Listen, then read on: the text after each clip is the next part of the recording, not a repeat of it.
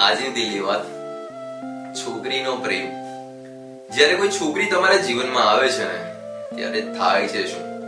એક ખરાબ છોકરો, જેને ખરાબ વ્યસનની આદત પડેલી હોય છે.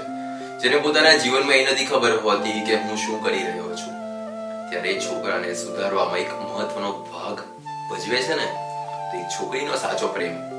કોઈ છોકરો હોય છે ને, એવું નથી ખબર પડતી કે અત્યારે કયા રસ્તે જઈ રહ્યો છે, જીવનમાં શું કરી રહ્યો છે ને, આગળ શું કરવાનો છે.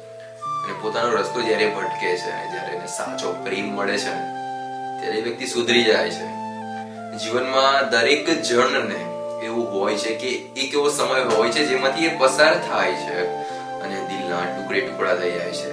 અને જ્યારે દિલના ટુકડા થાય છે, ત્યારે એ વ્યક્તિને નથી ખબર હોતી કે આગળ મારે શું કરવું.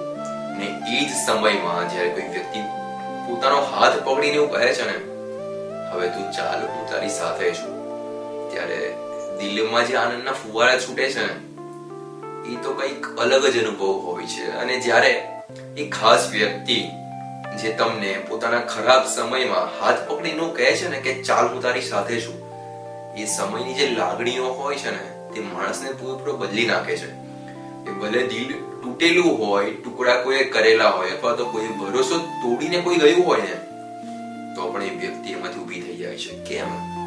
કે વ્યક્તિને કોઈ એવું કહે છે ને કે હું તારો છું અને હું તારી સાથે છું, એવી લાગણી એને મળે છે. હા, જ્યારે પણ કોઈ સારી અને સાચી છોકરીનો જ્યારે સાથ મળે છે ને, હા, ત્યારે હું કહું છું એ છોકરો બદલાઈ શકે છે. છોકરી પ્રેમ પણ એટલો આપે છે અને હા, જો તમે હદ કરતા વધુ એને હેરાન કરશો ને હેરાન પણ કરી શકે છે. પેલું કહેવાય છે ને કે જેવા સાથે તેવા. પણ એવું નથી હોતું, મિત્રો. સાચો પ્રેમ માણસને શેતાનમાંથી રાજા પણ બનાવી નાખે છે.